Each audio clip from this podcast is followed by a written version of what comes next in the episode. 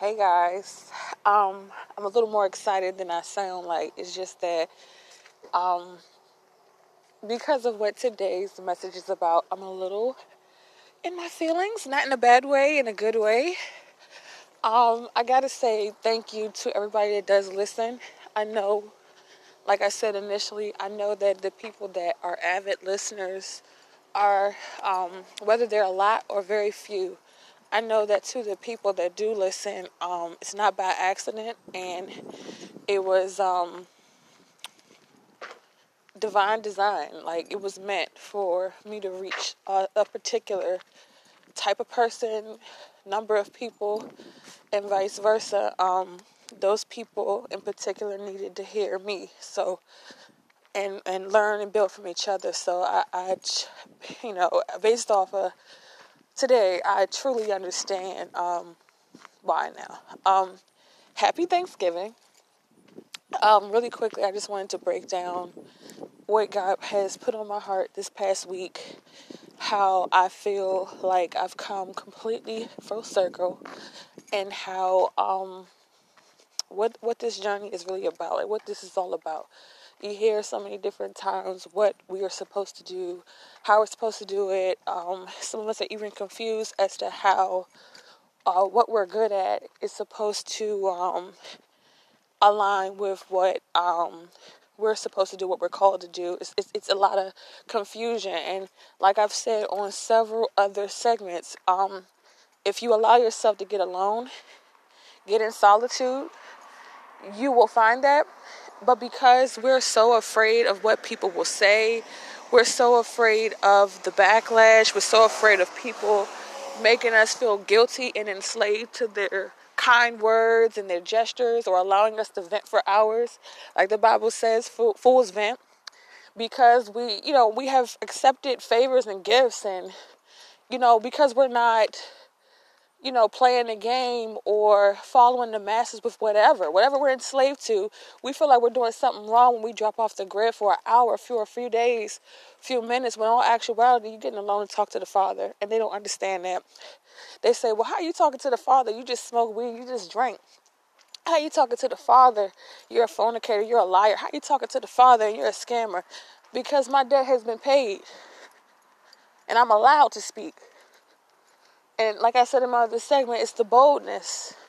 And I'm literally walking to the park. I got on my pajamas, I head wrap on, and the sun beaming on me like it never beamed on me before. Like, y'all, when the last time we had a nice Thanksgiving with good weather? A long time, right? And I'm out here because God told me to come out here. And I was, um, first of all, my morning started kind of um it, it, was good. Like this whole week was a vibe. Like there was so many ways god showed up to remind me who i was and what i had.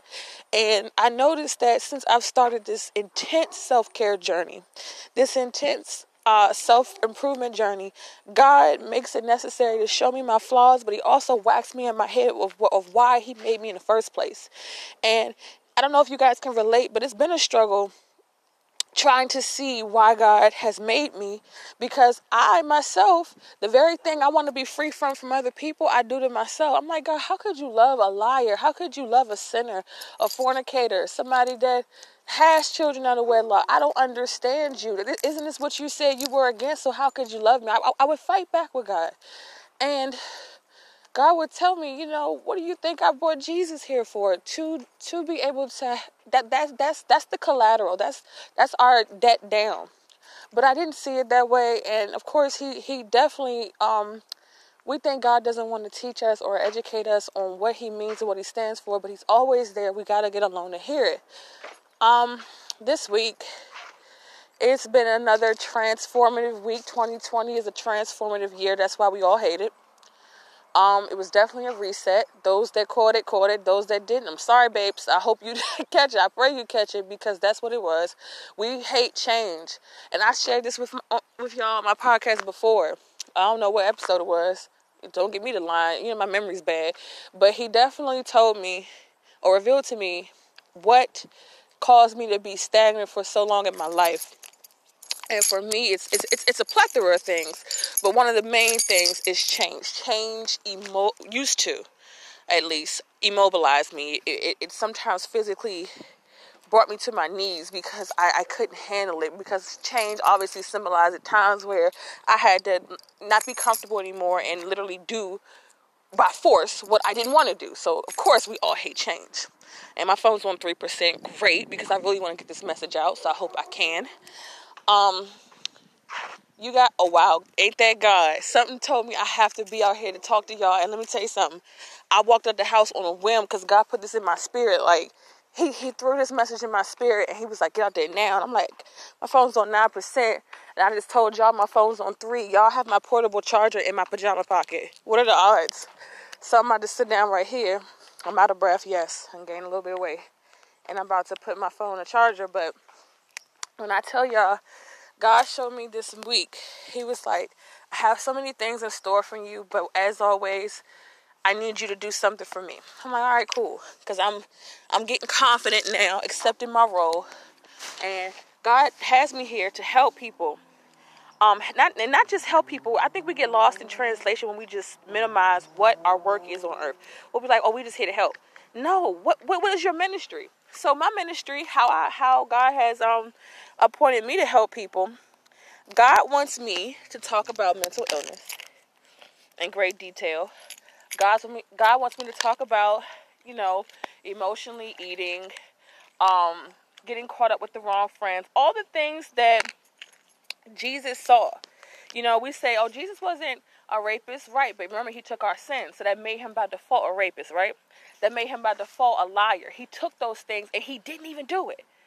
It, it, it was the love for, he had for us that made him, you know, be willing to be a menace to the world, to, to society, just to save us. And what I was saying was to God, I was like, you know, it's some things I want to do, some things I have on my heart, but you know, I have such a rugged past. I have such a tainted heart. I don't know how you would do that for me. I don't see it. I, I didn't have faith that somebody could really love me like that. And like I said, when I got sick back in July, when I um had those issues with those COVID symptoms, God was gracious enough to come to me and say to me, It's still stuff for me here to do. I just have to have faith. And when you're sick like that, with, with such a um, hysteria driven illness, people get scared. You know, I, I was scared because I'm like, God, you up here got me about to face death, talking about some trust you. But that's ultimately what it's about. We all got to get it together before our death date and still have that faith to get carried on through the transition. So I'm thinking to myself, okay, God, I mean, I, I believe you. you. say I got all this potential. I'm just going. I'm forced to believe you at this point, right? You know, t- you get on my, on my, case every day about it. So I had a client this week. Um, as a business owner, you know that journey uh, in itself has been crazy because in the beginning, oh man, I was just happy to be doing things because I, you know, it was in my spirit to do it. God led me to do it. It was just so liberating that I had nothing but God and I, I did it. I did all the things people said I couldn't do.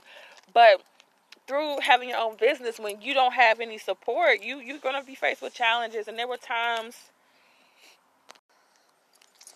there were times where you know I got faced with some crazy challenges, got backlash from customers because of my circumstance. I was with someone that was abusive that wouldn't allow me to go and like actually work some days. So I missed some good clients. Um, um, fell out with some clients, built with some, like just just the whole up and down of somebody in your life leeching off of you, not wanting best for you, wanting to take what you do have, and that's life, and the desire to do well and reach people. Because I've reached many people through that business, but nevertheless, he couldn't break me, and I, I take pride in my business. I'm proud of it because that, like I said, that was fa- a faith-driven um, assignment that I carried out, but God um, had me go to a client that just lost their mom.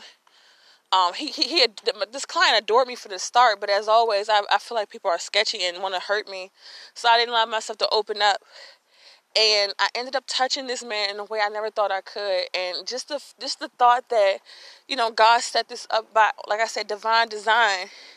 And once again, proving like it, it could be something small, like me just going to work. And God's like, you are doing my will which is why you got to fight the depression and get out to bed because it's depression is a satanic attempt from Satan to block your mind state. It's on purpose. It's not on accident that Satan goes out of his way to attack your mind. He he knows what he's doing. He knows everything better than us. So n- none of these things that try to afflict us and hold us back is on accident. So that's why being in solitude and being alone is imperative th- um, through this journey. That's the only way God can get to you.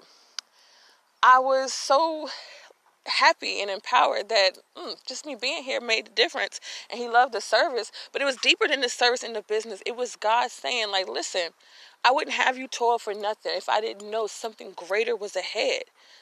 God is all seeing he's all knowing he doesn't have to rely on his eyes like we do to see everything. He's omnipresent. So I, I, said to myself, okay, God, I'm, I'm, I'm, I'm gonna entertain you for a change. I'm a, I'm gonna take in, into, into consideration what you say, and I'm gonna believe that I actually am a decent person. Let's see, right? Let's see where we go with that. So, yesterday, had a very transformative conversation with somebody I've had a grievance with for 26 years. When I tell you, we all say we want what we want, and when I tell you at some at some points we're not ready for the things we say we want because of what it will do to our psyche when this bombshell was dropped on me and I let it marinate into today and I was in the house like stomping, screaming, crying because I'm like, I've been saved, I've been set free.